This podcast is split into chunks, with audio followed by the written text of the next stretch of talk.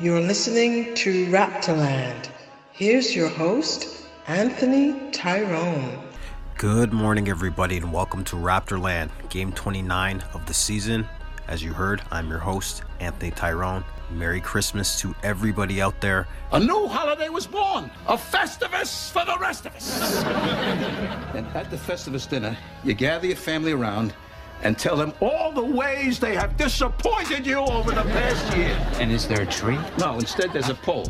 Requires no decoration. I find tinsel distracting. Yes, game 29 reaction is a little bit late the morning after, but it's the holidays. And I had stuff to do, sir. So, the Raptors faced the Golden State Warriors a couple of days ago, and we're not going to waste anybody's time in breaking this down. There's been a lot of crazy stuff going on in the NBA. Today is Christmas Day. This is being recorded on Christmas Day, so this reaction is a little bit late. And guess what? It's not even going to be a reaction. The Raptors beat the Warriors with absolutely no details 119 100.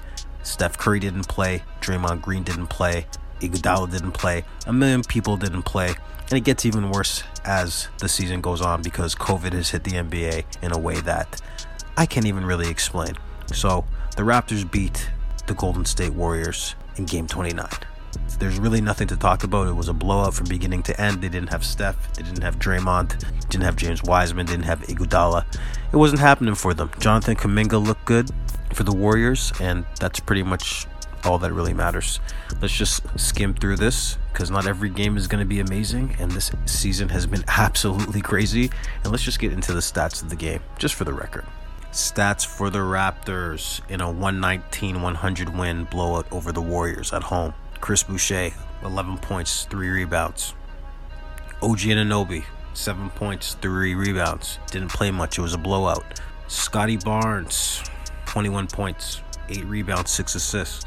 Gary Trent, 10 points. Precious, 17 points, 5 rebounds. Yuta, 12 points, huge block, huge dunk, 4 rebounds. Svi, 5 points. Malachi, 7.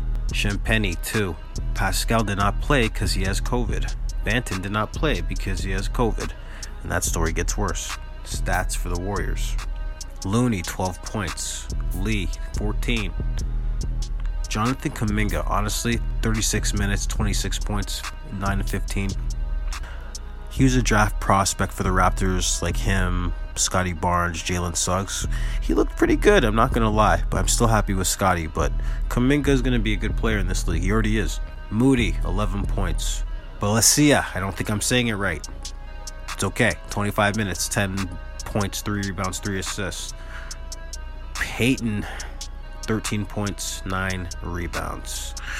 Man, this game was irrelevant. No Poole, no Curry, no Clay, no Andrew Wiggins, no Draymond Green, no Otto Porter, no James Wiseman, no Andre Iguodala. You can't really give this game a real analysis. The Raptors just beat the Warriors, and that's what it is. But to be perfectly honest, that game was a couple of days ago. Today, as I said, is Christmas Day, Christmas morning, and I'm getting this out of the way before I open some presents and stuff and be with my family. But the Raptors are absolutely ravaged by COVID. The Raptors face tomorrow the Cleveland Cavaliers, and I believe out of 15 players on the roster, on the Toronto Raptors roster, I believe 11 of the 15 players have COVID. But the game's not going to be canceled, so I believe, as it stands right now, things change very fast. They've been changing second to second. It's Chris Boucher, Svi Mykhailiuk, Yuta Watanabe, and maybe Khem Birch. And the rest are going to be random players, a mass unit of 10 day contracts. And for the Cleveland Cavaliers, they have a similar situation. Not as bad as 10 players, but Evan Mobley, their super rookie, and a bunch of players that they were not going to have. So it's going to be a mess. The whole league is a mess right now with COVID. It's just, a, I don't even want to get into the whole COVID thing because game 30 versus the Cavs next morning after is going to be all about COVID because I'm going to do a deep dive on the Raptors that caught it, people in the league that have it, and expand on it a little bit more because it's not going anywhere and I can't ignore it. And it's kind of hard to an- analyze games when half the teams are gone from COVID. Like, man, it's so bad. ISO Joe, Joe Johnson for randomly on a tangent right now, but Joe Johnson for Boston Celtics. They signed Joe Johnson, ISO Joe, he's 41 years old, to a 10 day contract because their team is ravaged by COVID. Every team in the league is signing players that they don't normally sign that normally were on the fringe, but they're so desperate they're signing them. Like Lance Stephenson, who can't get a contract, was signed by the Atlanta Hawks for on a 10 day. They have no choice. Joe Johnson, like I just said, players like that, it's just crazy. I don't even know who the Raptors signed to play the Cavs tomorrow. I didn't even check. I can't even imagine who it is. So tomorrow should be interesting. This morning after has been absolutely all over the place. It's Christmas Day. Merry Christmas, everybody. Happy holidays. Be safe. Enjoy your family. I completely understand that this podcast this morning was a mess, but the Warriors game didn't matter. It was a blowout.